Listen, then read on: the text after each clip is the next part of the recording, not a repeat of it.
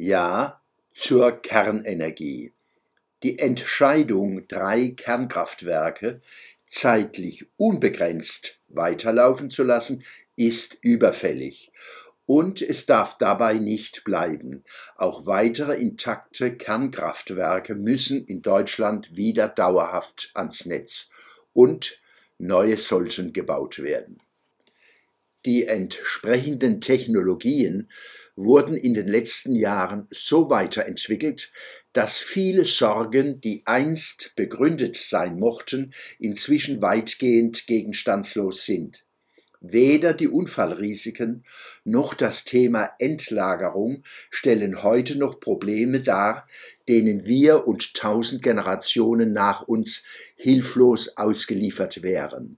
Luisa Neubauers schrille Warnungen vor der Atomkraft in Deutschland entsprechen dem Stand der 80er Jahre und waren damals schon nicht immer von Sachverstand geprägt.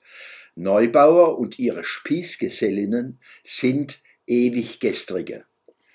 Kernenergie gehört schon lange zu den sichersten und saubersten Ressourcen, jedenfalls in Deutschland.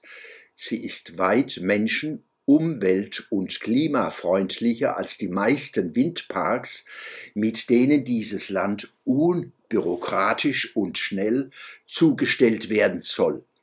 Mit Händen ist zu greifen, dass hohes Genehmigungs- und Installationstempo möglichem Widerstand zuvorkommen soll. Zwei Prozent Deutschlands sollen unter die Räder, unter die Windräder kommen, bevor die Menschen ausreichend erfasst haben, welch milliardenschwere Fehlinvestitionen hier offenen Auges vorgenommen werden und welche Umweltzerstörung und Klimalast damit einhergehen. Aber all dies sind Peanuts, wenn man bedenkt, dass wir damit die Welt retten.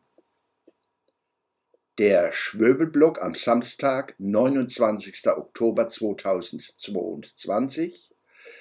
Siehe auch der Schwöbelblock am Samstag, 22.10.2022. Fortsetzung folgt.